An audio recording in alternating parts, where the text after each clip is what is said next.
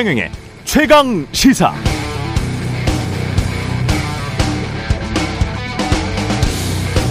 네, 세계 경제가 안 좋으면 안전한 미국 달러로 돈이 쏠린다. 그래서 달러가 강세가 된다는 달러 smile 현상. 달러 smile이 지속되면 자국 통화를 환전해서 써야 하는 다른 모든 나라들이 애를 먹습니다.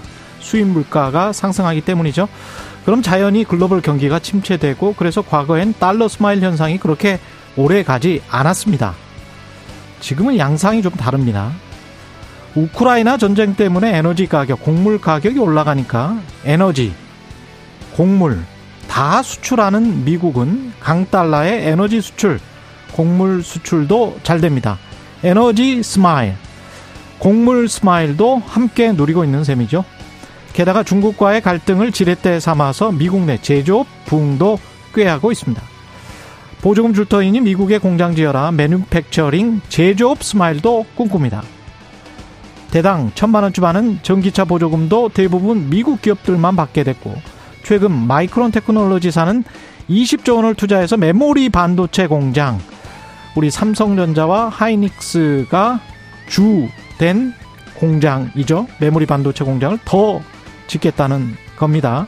달러, 에너지, 곡물, 전기차, 반도체 미국은 미국의 패권과 국익을 위해서 자유민주주의 bloc을 우연히 또는 의도적으로 활용하고 있다는 뜻이 됩니다. 다 미국만 smile 하겠다는 이야기입니다. 우리는 뭔가요? 그냥 미국 동맹 말로 확인만 받으면 우리 경제는 좋아집니까? 친미 좋은데요. 그러나 현명한 친미, 영리한 친미를 해야 합니다. 윤석열 정부의 영리한 지략가가 있기를 바랍니다. 네, 안녕하십니까. 9월 13일 세상에 이익이 되는 방송 최경련의 최강시사 출발합니다. 저는 KBS 최경련 기자고요. 최경련의 최강시사 유튜브에 검색하시면 실시간 방송 보실 수 있습니다. 문자 참여는 짧은 문자 오시면 기문자 병원이 드는 샵9730 또는 유튜브 무료 콩 어플 많은 이용 부탁드리고요. 추석 연휴가 끝난 오늘 최강시사 여야 민심 진단 릴레이 인터뷰 진행하겠습니다. 김성환 더불어민주당 정책위 의장, 성일종 국민의힘 정책위 의장 각각 만납니다.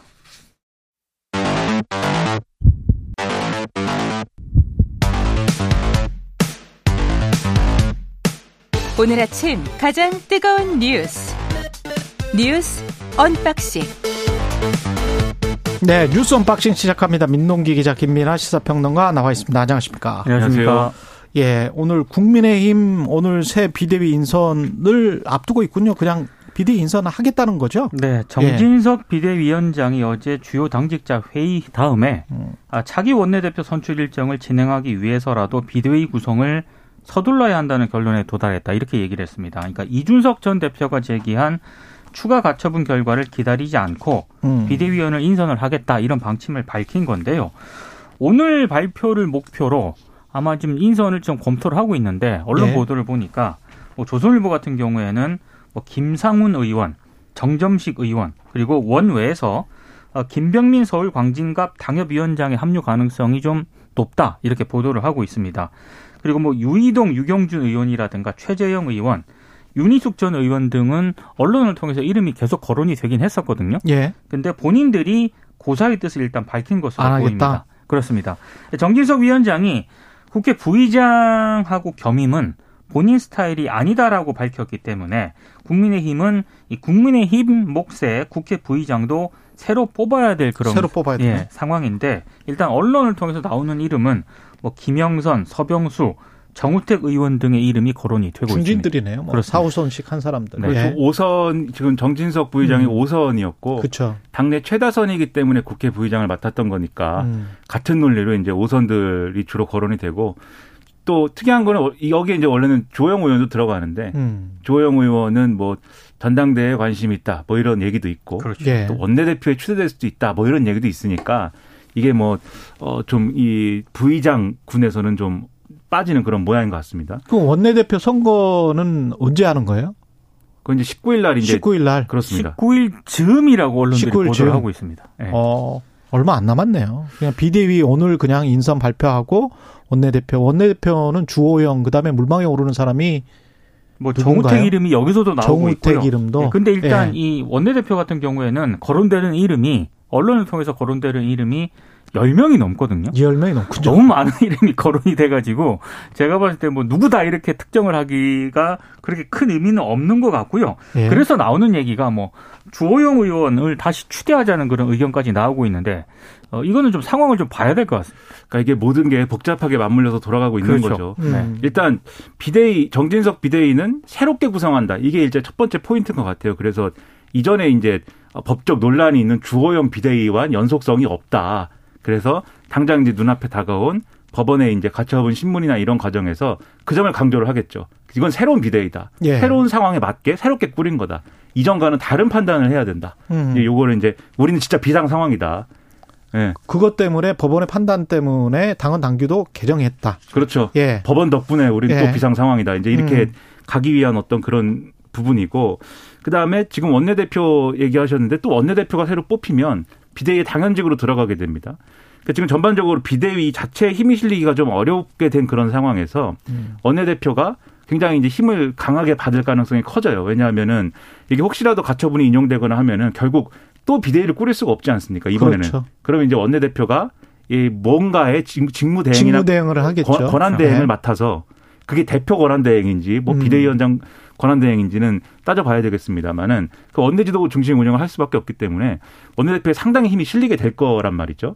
근데 지금 일부에서 나오는 얘기는 이른바 당내 주류인 친윤계가 음. 특정 의원을 조직적으로 밀어서 친윤 원내대표를 만들 거다. 이 얘기가 이제 나오고 있는 거예요. 예. 지금 거론되는 지금 뭐 원내대표 후보군이 여러 명이 있지만 그 중에서도 이 윤재옥 의원이 지난 이제 대선 캠프에서 중요한 역할을 했기 때문에 아 캠프에 있었던 사람 그렇죠. 상황실장을 맡았 상황실장 어. 그렇죠. 예. 친윤계가 밀 거다 이런 소문이 음. 있는가 하면 아 박대출 의원도 어, 한 친윤한다 이제 이런 평가가 있어서 예, 그쪽도. 어. 근데 이거는 누가 판단하는 거예요? 한친을 한다는 거예요. 그러니까 캠프에 있었다. 그것까지는 인정. 상황실장이었으면은 그래요. 꽤 친윤일 것 같아요. 그런데 그 저 박대출 의원은 뭐 했어요 캠프에서? 역시 캠프에서 이제 중책을 맡았겠죠. 아, 네. 예. 그러니까 그런 관계들로 이제 판단을 하고 있다라는 건데. 네. 근데 이게 이게 그림이 또 좋은 그림은 아니지 않습니까? 당내 어떤 여러 가지 절차를 봐도 그렇고. 그다음에 당 대표도 또 친윤 이야기를 또 할 거란 말이죠. 그렇죠. 그렇죠. 네. 네. 그래서 그래서 이제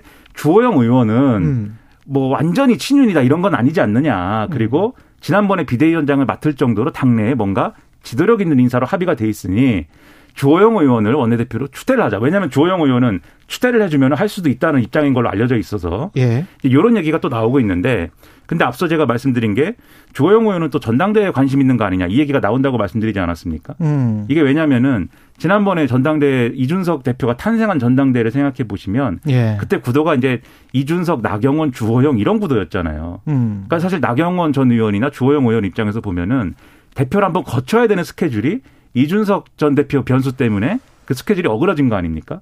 그 이번에 이제 이준석 전 대표가 좀 이렇게 만약에 이 정치적 제기를 할 수 없는 당분간 할 수 없는 상황이 된다 그러면 당연히 또 전당대회에서 서력을 하고 싶은 마음이 있을 텐데 근데 혹시 주호영 의원이 전당대회에 나오는 것이 부담스러운 쪽에서는 오히려 이제 원내대표를 해서 지도력을 발휘하는 게 바람직하지 않아? 이 얘기를 또 할 거란 말이죠. 예. 그러니까 이 모든 게 지금 원내대표, 그러니까 비대위, 원내대표, 그 다음에 조기전당대회 이 스케줄이 다 맞물려 가지고 서로 눈치 싸움 하면서 누가 어디에 갔으면 좋겠다라는 얘기를 언론에 막 지금 얘기를 하고 있어서 이 그래서 이 기사가 이런 기사가 나오는 겁니다. 네, 좀 안타까운 건 음. 아, 지금 첫 정기국회를 이제 막 시작을 하잖아요. 그렇죠. 예, 이게 집권 후 첫 정기국회인데 음. 사실상 정부 여당 입장에서는 여러 가지 뭐 민생 문제라든가 국정 과제라든가 이런 거를 이 정기 국회를 통해서 관철을 시켜야 되는 거거든요. 그런 쪽의 아젠다 설정은 아직 보이지 않죠. 지금 국민의힘은 방금 김민하 평론가를 비롯해서 언박싱에서도 얘기를 예. 했지만 뭐 비대위원장이니 원내대표니 뭐 차기 당대표니 너 국회 부의장을 뭐 겸임을 못하니까 누가 거론이 되니 지금 여기에만 지금 거의 뭐 전력 투구를 하고 있기 때문에 음. 이거는 제가 봤을 때 국민의힘 입장에서도 굉장히 좀 안 좋은 상황인 것 같습니다. 그리고 이게 빨리 정리가 안 될 것 같아요. 왜냐하면 내일 이제 가처분 그 신문 기일이지 않습니까? 그렇죠. 근데 이준석 전 대표가 또 직접 참석을 한다고 그렇죠. 하고. 그렇죠. 근데 재밌는 것은 국민의힘이 법원에 가처분 신문 연기를 요청하는 거를 검토를 했다. 이런 음. 보도가 나오는 거지 않습니까? 왜냐하면 가처분 이 결정을 하기 위해서 관련 서류나 이런 것들 송달을 해야 되는데 그 국민의힘 당사로 온 거를 안 받은 거잖아요. 그 주요한 인사들이. 음. 그래서 이걸 검토할 시간이나 이런 것들이 부족했다. 그래서 우리한테 시간을 더 줘야 된다. 이제 이렇게 얘기한다는 건데 이게 이준석 전 대표 측에서는 이거를 또 비웃는 메시지를 SNS에 올렸단 말이에요. 이준석 대표가. 뭐, 뭘 생각해도 그 이하다 이렇게 올렸는데 무슨 예. 얘기냐면 이게 이준석 전 대표가 지난번에 라디오 인터뷰에서 한 얘기가 있습니다. 일종의 음. 이제 침대 축구를 할 것이다. 이 지금 이제 지금 국민의힘 주류가 침대 축구라고 표현하지만 어쨌든 시간 끌기를 하면서 시간 끌기.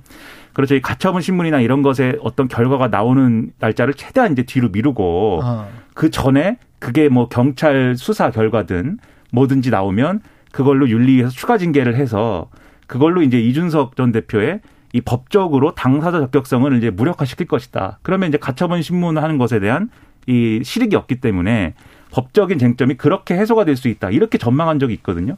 그러니까 이준석 전 대표 쪽에서는 이 신문기일 연기 요청하는 게 결국은 그런 시나리오로 가겠다는 거 아니냐 뭐 이런 의심을 또 갖고 있는 거예요. 그러니까 음. 이게 사실은 이게 시나리오가 맞다고 그래도 어쨌든 당장 이번 주 안에 뭐 얘기가 정리되거나 이런 건 또 아닌 거지 않습니까? 예. 그러니까 골치 아픈 국면은 상당히 계속될 수밖에 없다. 그래서 비대위가 과연 힘을 받고 뭘 이렇게 좀 틀어지고 갈 수 있는 조건이냐 상당히 의문일 수밖에 없는 거죠. 예.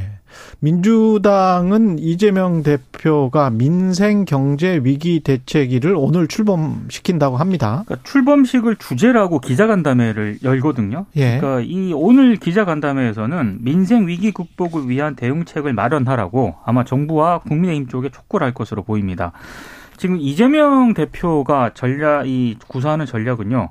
안보와 민생 문제에 주력하겠다. 이건 것 같아요. 차별화 전략이네. 그렇습니다. 예. 안보 같은 경우에는 일단 북한과 관련해서 어 최근에 핵무력 사용 정책 법제화를 이제 북한이 이제 추진을 하고 있기 때문에 여기에 대해서 상당히 강한 유감을 표하면서 정부의 대북 정책도 비판을 하고 있는 그런 상황인데 정 안보하고 민생 문제에는 이재명 대표가 좀 챙기는 듯한 그런 모양새를 취하고 특히 원내 지도부와 최고위원들은 김건희 여사 특별법을 지금 추진을 하고 있지 않습니까? 음. 그러니까 그거는 어, 지도부가 좀 담당하라고 최고위원이. 예. 이재명 대표는 뭐 북한 문제라든가 민생 문제라든가 이런 거를 직접 챙기겠다. two-track으로 가겠다. two-track으로 가겠다. 뭐 음. 이런 전략을 좀 민주당이 좀 마련한 게 아닌가 언론들의 해석입니다. 음. 그러니까 이게 정신이 없어요. 그러니까 축구로 따지면은 이 민주당 팀은 전술을 최소한 두 개, 세 개를 막 가져와서 네. 국면에 따라서 막 바꾸는 전술을 이제 구사해 가지고 4-4-2로 했다가 4-4-2로 했다가 3-4-3으로 했다가 3-4-3으로 했다가 네.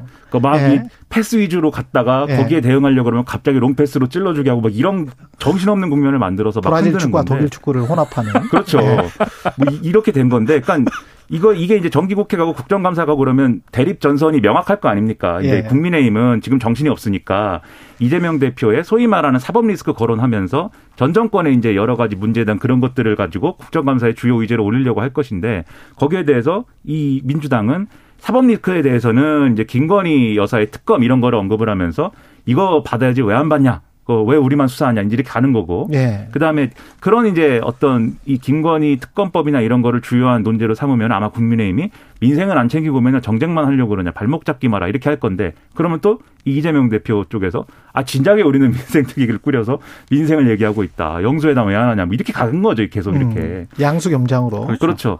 근데 이게 이제 어 좋은 전략이냐가 되, 좋은 전략이 되기 위해서는 국민들이 볼 때 아 저게 뭔가 민생을 챙기기 위해서 결국은 하는 일이다라는 게 결론적으로 인식이 있어야 돼요. 근데 그게 아니 아니고 근데 인식뿐만이 아니고 자꾸 이제 정치를 인식이나 뭐 뭔가 이미지 심어주기로 두 당이 생각하고 대통령도 그렇게 하는 것처럼 보이는데 성과가 나와야 돼요. 그렇죠. 우리가 그렇죠. 생산성, 네. 생산성이라는 이야기를 하잖아요. 뭔가 결과물이 나와야 되는데 두 당도 대통령도 정부도 뭔가 결과를 내놔야 돼. 그렇습니다.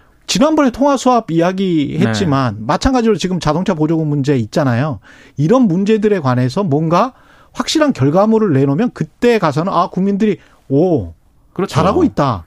뭐 이렇게 돼야 되는 거거든요. 네. 그래서 제가 인식을 얘기한 게 예. 그런 성과가 없으면 음. 이런 민, 이 민주당이든 국민의힘이든 윤석열 정권이든 민생 얘기하고 막 이렇게 한 것들이 예. 아 결국 뭐 딴 생각하고 딴 걸 노리고 민생은 핑계였구나 이렇게 돼버린다는 거죠 결과적으로. 고민정 최고위원도 KBS 주진우 라이브에 출연해서 투출액이 어렵고 두 마리를 다 놓치는 경우가 많다 이렇게 말하기도 했거든요. 그러니까 둘 다 뭔가 어떤 전략이 있겠죠. 뭐 비대위 전략이 있건 국민의힘에 그리고 민주당의 이재명 전략이 있겠지만 그게 어떤 성과로 나오는지는 둘이 또 손을 잡지 않으면 그렇죠. 성과를 그렇죠. 내기가 힘든 구조가 우리 국회 구조 아닙니까? 그렇죠. 예, 그러니까 그리고, 예. 말만 하지 말고 정기 국회에서 성과를 내십시오. 그리고 그렇죠. 또그 예. 성과가 더 절실한 거는 사실 정부와 여당이잖아요. 그렇습니다. 야당은 예. 물론 야당도 국정에 상당한 책임이 있고 국회 다수당이지만 결과적으로 국정을 책임지는 건 여당인 측면이 그렇죠. 있기 때문에 집권 여당이죠. 그렇죠. 예. 그래서 제가 볼 때는 평론가가 볼 때는